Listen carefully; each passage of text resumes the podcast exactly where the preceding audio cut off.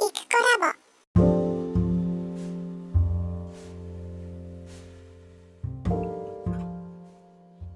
こんにちは、イクコラボです。ん？挨拶があれですね。私今までイクコラボですって言ってましたっけ？えっ、と、YouTube、YouTube のイクコラボチャンネル、えー配信することを見据えると、挨拶は、イクコラボですっていいのか、イクコラボのカナダイクコです。の方がいいのか、うーん、ちょっと、どうしたものか？ですね。えっ、と、本日は12月30日の金曜日、午前10時半なんですけれども、えー今日から休みの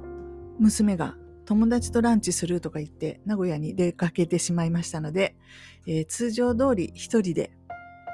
こう録音する、えー時間ができました。で、えっ、と、まあ、年の瀬というところでね、皆さんはどうですかね、大掃除をされていらっしゃったりとか、あるいは帰省をする準備をされていらっしゃったりとか、あるいはもうすでに移動を始めていらっしゃったりとか、えーどのようにお過ごされているのでしょうか？私は帰省はの予定はありませんし、えっ、と、通常通りという感じでございます。でね、えーあの、えーと、お話ししている通り、新しい動きを始めようと思ってですね、うんと、イクコラボのーホームページをですね、昨日久しぶりに、えーと、見直して修正をしておりました。うんこのポッドキャストではいつもイクコラボって言ってますけど、うんなんていうか活動実態のないイクコラボだったんですけれども、一応ホームページがございまして、えっ、と、エンディングでご案内してますかね。いくこ.名古屋というドメインで、あの、ホームページがあるんですよ。しかしこの活動実態がないものですから、あの、ずっと前にダミーで書いた文章がそのまま残るっていう状況で、さすがにまずいだろうと思って、近年は、あの、ブログ表示状態にしてあったんですよ。トップページがなくて、いきなりブログみたいな。しかしそのブログもずっと、あの、更新してないっていうか、活動実態がないので更新することがないんですね。で、ずっと以前は、この、ほいくこ名古屋上に、えっ、と、音声データを配信して、そこからポッドキャストに、Spotify と Apple Podcast に配信するっていう、ワードプレスのプラグインを使って、ポッドキャストをやってたわけなんですけれども、えーその後、アンカーを使えば、劇的に作業が楽になるってことが気がついて、今はアンカー経由、つまりワードプレスを経由していないわけなんですね。ってことは、つまりワードプレス上に残っている、ポッドキャストの投稿というのは、うんと古いっていうところで、しかも、このポッドキャストではない別の1個目に作ったポッドキャストでっていう状況で、まあ要するに情報が古いよという状態なんですね。ですけれども、まあ来年に向けてなんかいろいろウェブセミナーですとかリアルの、講座とかをやっていこうとなると、一応このホームページも整備しておかないといけないよねということで、ずっと昔にダミーで書いていたトップページを戻しまして、で、その内容はどうなのかというのを昨日ね、夜結構、なん、なんか書き直すのがね、結構大変でした。と言いますのも、それを書いていた当時は、まだ多分ワードプレスのビギナーズとかいう、こう、サポートするイベントをね、やってたんですけど、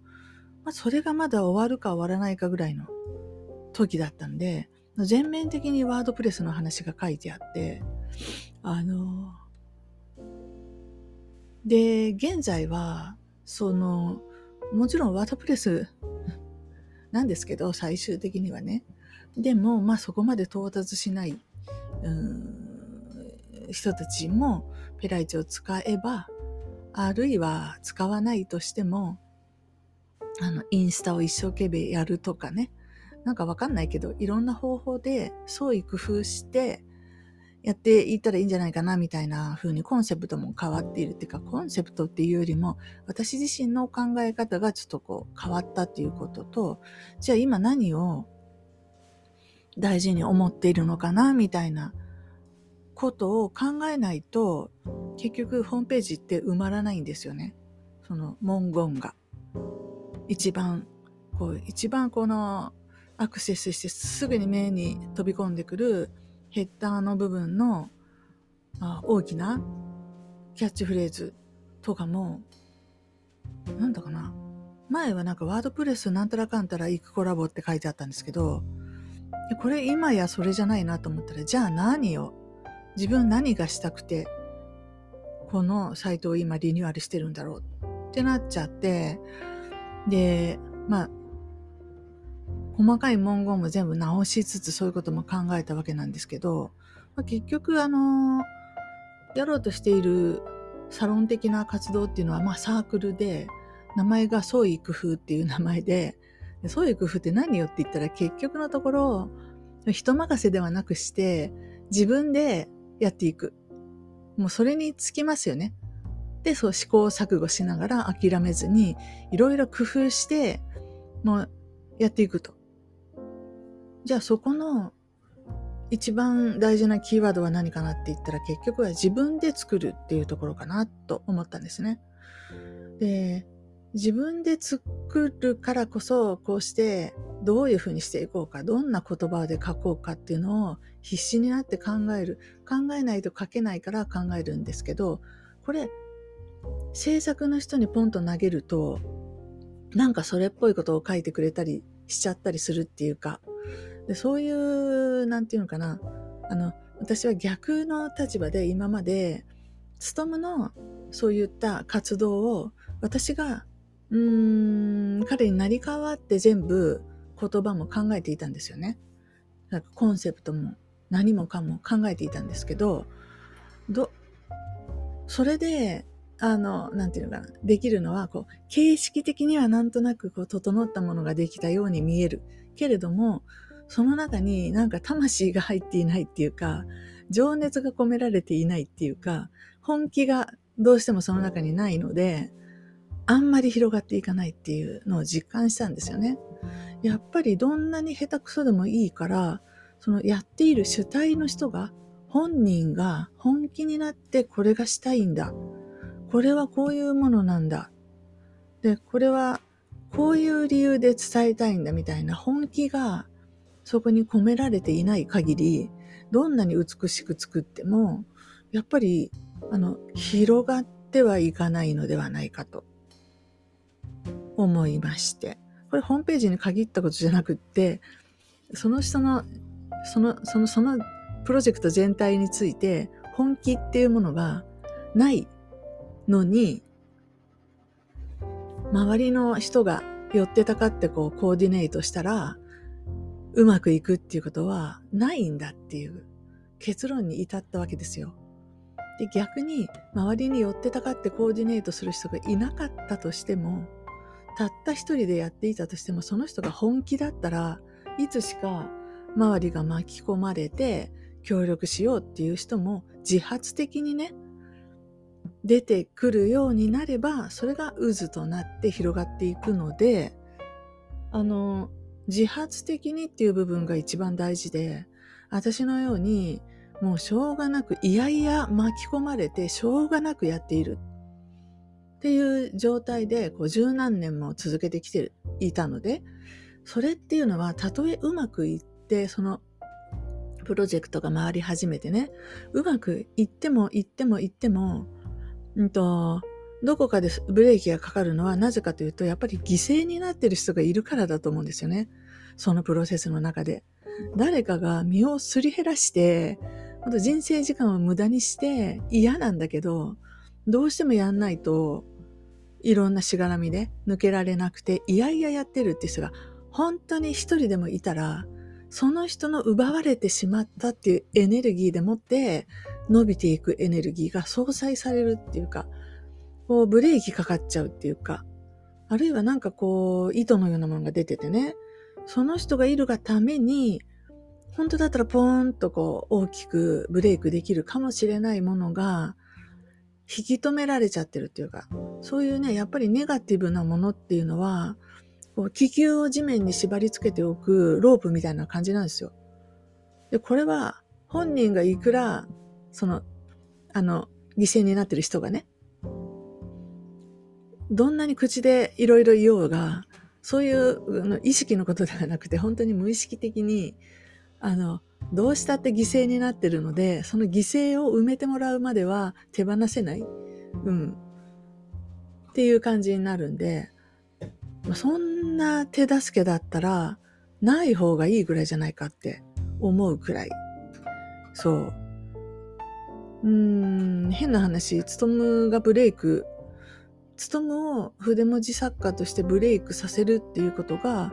かつての私のこう成功に至る何本かの道筋のうちの一本でもあったんですよ。それが一番早いだろうと。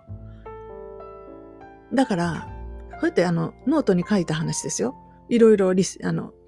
普通に客観的に考えれば、それが一番早いだろう。いいことだろうと思って、だから、それ以外の方法と同時に、その筆文字の、うんと、を助けるというか、手伝うというか、それも一本の柱としてずっとやってきたのに、20年、20年経っても、全国的にはブレイクしていないわけじゃないですか。で、これを見て私が学ぶのは、結局、人、他人がよ、他人が誰かを何とかさせようって言ったって、それっていうのはそうなるもんじゃないよってそう。いうことですよ。やっぱり本人の意識。本人がやる気。絶対何が何でも俺はこれ、こういう風になる。っていう、もうなんか努力とかじゃなくて、もう絶対なるって決めてるっていうか、そういう人でない限り、あの、他人が寄ってたかってこう飾り立てて、はいどうぞって、その瞬間はちょっとうまくいったように見える時もあるんですけど、それが過ぎたら本当にまたゼロに戻っちゃうんで、本当に大きな石ころを背負って坂道を登っているっていうのはこのことだなって。で、腰痛自粛、去年ですね、去年、まあ、きっかけとして、完全にそれを私は手放すことにしたんですね。石ころはもう持ち運ばないと。そんなことするくらいだったら、のたれ寺院でもいいから、自分の好きなことをやるぞっそう、腰痛のあの数ヶ月間で、あの、言葉で言うのは簡単なんですけど、とはいえ、彼が何もせずにぼーっとしてたりするのを見ると不安になってしまって、ああしたらどう、こうしたらどうって言ってしまっていたのが、まあ、腰痛で本当に言えなくなった。その人のことを気にしてる余裕がなくなった。で、本当に横になってるぐらいしかできることがなくて、で、もう人の心配なんかしたら本当に死んでしまうっていうぐらいだったおかげで、事実上手放したこと、手放すことができたんですよね。数ヶ月。そしたら、あ、全然平気じゃんって。うん、なんかお金も入ってくるし、いいんじゃねってなって、そっから今年ですよね。怒涛の、もう、ダンスしかやらない。楽しいことしかやらない。で彼が困ってるかもしんないけども、気づきもしないんですね。前は、困ってそうな顔をしてると、無視するか、あるいは、手を差し伸べるか、のどっちかだったんですけど、もう一つの選択肢があるんですよね。気づかないっていうところ。で、今本当に、まあ、この一年で区切って言えば、彼がうまくいってる時、いってない時、本当に全然、だって私の問題じゃないじゃないですか。関係ないんで、隣んちの人がなんかいろんなことで一喜一憂してると同じぐらいの感じで、ああ、そうなんだ、みたいな。本当にね、自分事として受け取れなくなったんですね。で、おかげで、なんかその、うんと、無視してるっていう時は、なんか罪悪感的なものがね、本当はなんか一言言ってあげれたかもしれないのに、なんか無視して、無視するっていうこと自体がエネルギーを使うんですよ、本当に。でも、今年の起きてたことはそういう無視してるんじゃなくって気づかないっていう。気づかない、あるいは気づいても苦にならない。うん、何にもこっちがざわざわと波立たないっていう状況で、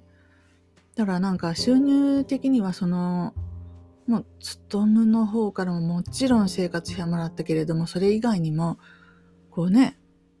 あの別の仕事からの臨時収入なんかが続いていたりして、で、ああ、そういうことなんだなって、私も思ったわけですよ。結局私が頑張らないと大変なことになるから、と思って、あれもこれも全部段取りしなきゃって思ってやっているうちは、本当にそういうことが起きるんだなって、本当に大変なことが起きるんだなって。だから、ずっと大変な状況が続き続けてきたわけですよ、この20年。もっと言うとその前から。だから、根拠なく安心して、根拠なく、絶対なんとかなるしって。で、興味があることについては別として、興味がないのに、そういうふうになんかやらないと大変なことになるといけないからとか言って、興味のないことに時間を使う、エネルギーを使うと、もう気づかないところでそれが私のこう犠牲になった感、犠牲になっているっていうエネルギーになっちゃって、でそのこともうまくいかない、他のこともうまくいかないっていうふうになっちゃうんだなって思って、結局はその自己犠牲っていうところが、あの、私にとってはね、そのうまくいかない状況が続くことの本当の原因だったんだっていうふうに、もう特定できてしまったっていうわけです。こうこれって人によってなんかその成り立ちが違うからどうやって生きてるかがそもそもね違うじゃないですか。だからこの全員にとってその自己犠牲、犠牲になってることがうまくいかない原因だとは限らないと思うんですけど、そんなの、それぞれの方がそれぞれの人生で見つけるというか気がつくことであって、私は関係ないじゃないですか。なんか本当に以前はそうやって他人の問題も解決してあげなくちゃいけないじゃないが、ないだろうか的な、そんな感じで思っていたので、本当に人生が辛くて大変だったなって 思っていて、でも本当に1年、2年ぐらいこうブレ、ブレイクタイムというかね、完全にそういう何もしないっていう時間を過ごした後、来年はちょっとまたウェブに戻りたいなっていう気持ちになったっていうのは、やっぱり元気が回復したんだなと思って、精神的に。だけど、前のようなウェブとの関わり方に戻る、もう戻れない、戻るつもりもないって人の問題を解決してあげるために何かそういうオンラインで何かするんだと思ったら、全然やる気が起こらないんですけど、同じようなものを作っても、こう、趣旨が違うくって、いや、だってインターネット楽しいじゃんって。ネットでなんかできたら楽しいし、今はできないホームページ作る難しいとか思ってんのが、もしかしてペライチでやったらできちゃって、で、ね、その自分がややりたいと思ってるビジネスとかそういうことがもう人に平気で伝えれるようになっちゃってそして申し込みの一つ二つでも受けるようになっちゃってたらもうそれ一年ぐらい続けたら自分で自分をどういう人だと思うかっていうところも完全に変わっちゃって、まあ、よくいるんですけどね。私はただの主婦って思っていて家族の世話をするだけの主婦って思って、若い時からずっと生きてきた人が50、60ぐらいになって、で、お仕事に出会って、外に出るようになって、で、気がついたらすごい、なんか収入も得られるようになっていてってなった時に振り返って、ああ、本当に、あのまま主婦だったら私どうしてたんだろうって思うっていう話、よく聞くわけですよ。ウェブじゃなくてもね。特にそのネットワークのビジネスの方では本当にそういうふうな感想を言う人が多くてでもう今は収入もあってでおかげさまで自分のお金で旅行も行けてとかそういうことがすごく嬉しいみたいな話をする人が多くいらっしゃってでも同じようなことがウェブでも言えると思ってそれは旅行に行くとかそういう結果につながるかどうかは知らないけれども、自分なんか特に何もない才能もない何もないと思っていてもなんかインターネット越しに知らない人に何か教えたりとかサービスを提供したりっていうことができたりするわけですよ。したら本当に1人2人3人4人5人ぐらいそういうことをしたら自分で自分のことをそんな風に私何もできないダメな人とか思わなくなる自然と。で、絶対そうなると思っていて。で、私がこの身の回りのね、お付き合いする人として、そんな四六時中私なんか私なんかって言ってる人とも会いたくないわけですよ。で、だって私なんかって言うってことは、おのずと私、周りの人はそんなことないよって励まさなきゃいけなくなるでしょ？それってセットじゃないですか？だから、その人といると四六時中励まし続けないといけないんだっていう状況を楽しいと思える人はいいけど、私はね、あ、まあ、ちょっと無理だなと思ったんです。今年一年いろいろやっていて。だから逆に、もうほっとくとそういう人ばっかりになってしまいそうな感じがあるなと思ったので、自分からちょっと移動して、そういうなんかできる人たちっていうところに入っていきたいなと思って、どうやったらそんなことができるか全くわからないんですけど、とにかく、うんと、できないできないっていう人がいたらできるようにしちゃえみたいな。それでならないずっと愚痴愚痴？なんかそういう自己否定みたいなことを言い続ける人とは距離を置くしかないと思って、なんかそういうことができていくような風にしていきたい。です。で、これが Web サークル、創意工夫とどういう関係があるかがいまいちわからないんですけれども、とりあえず思いついたのでやってみて、逆になんかそういう同じ思いを共有できる人に来てもらいたいわけなんですね。だから、これ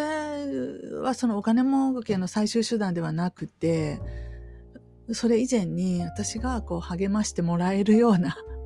まあ、励ましてもらわなくてもその人たちの姿を見てるだけで勇気づけられるとかね、うん、そんな人たちに集まっていただける場所が作れたらいいなっていうそこなんですけれど気をつけないといけないのは本当にボランティアでやると今年のハピフォレのダンスの練習みたいになっちゃうってもう全部段取りして私が全部仕切ってってってそこで皆さんに楽しくやっていただけるのは嬉しいですけど、なんで私がみたいになるじゃないですか。でね、ダンスはね、本当にいいんですよ、それで。っていうか、役割をみんなに振っていけばいいだけだと思うので。うん、でも、ウェブに関しては、それはないと思って、やっぱり最低限、あの、私も経費がかかるわけなので、そこだけは、あの、なんていうのかな、皆さんに協力していただくっていう感じで、そう。だから、本当にバカみたいなんですけど、ワンコイン500円で、この、この500円を出さないっていうような人は、あ、ありがとう、ごめんなさいねって言って、そこで何らかの足切りができるんじゃないかなと思ったんですね。うん。まあ500円ぐらい払うから全部教えてっていう人もいないわけじゃないでしょうけど、そこのところの私がこういうことをしたいからって今喋ったようなことを昨日ホームページに書かなきゃいけないなって、そうしないと、500円払ったら何でも教えてくれるわけみたいにして、こう依存的な人たちがぞろぞろ来ても、結局対応できないですから、で、書き始めたんですけど、まあややこしいややこしい。ものすごい長文になっちゃうし、で、途中でそいつもう消してバーンって。そのトップページに関しては、あの、エレメンターっていうあれを、プラグインを使っているので、もうブロックごとボンって、ペケマークで消して、で、これは動画にしようと、の、あの、もう喋るしかしょうがない。で、喋って、思いを伝えて、それが分かった人だけあの、分かった人に参加して、なんだろう、それ分かって参加してきていただきたいっていうことで、やっぱ動画撮らなきゃダメだなっていうふうに昨日ね、思いました。なので、育校名古屋のトップページは未完成なんですけれども、直せるとこだけはちょっと直しましたけどね。ということを昨日しておりました。結な時間がかかりましたね。で、その、ウェブサークル創意工夫については、まあ、その、そのサークルの説明と申し込み、フォームをつけた、まあ、LP というか、作らなきゃいけないので、別にその、なんだ、えっ、と、ワードプレスの固定ページで作ってもいいんですけど、せっかく今、ペライチの、あの、ビジネスプランというのに入っていて、たくさんページ作れますので、そこで1個作ろうかなって。あ、なんだろう。テンプレートが豊富なので、そういう、あの、入会専用みたいなテンプレートを選べば、本当に、あ、こういうことを書かなきゃいけない。そうだな、そうだな、とかって言って、考えなくてもできていくので、そう、ペライチでそれをね、作り始めたっていうところですね。うんと、なんかオンラインサロンの申し込みページみたいなテンプレートを使ったんですけど、なんか今、テンプレートがむちゃくちゃ、いくつあるって言ってたかな、全部で。なんか数えきれないぐらいテンプレートがあるらしくて、本当に見つけるのが一苦労って感じですね。うん。ということをしていましたっていう話で、これ昨日なんですけど、まあでも、これで明日が大晦日でしょ？で、次が元旦じゃないですか。で、やっぱり三が日明けたらすぐにぐらいに、こうリリースしたい感じなので、うん。まあそういうふうにできるように新年からこう、仕切り直してというかね、あの、そう、できるように、ちょっと頑張りたいなと思っています。ちょっと動画を撮るのはこの正月休み中には無理かなと思いますけどね。はい。ということです。以上です。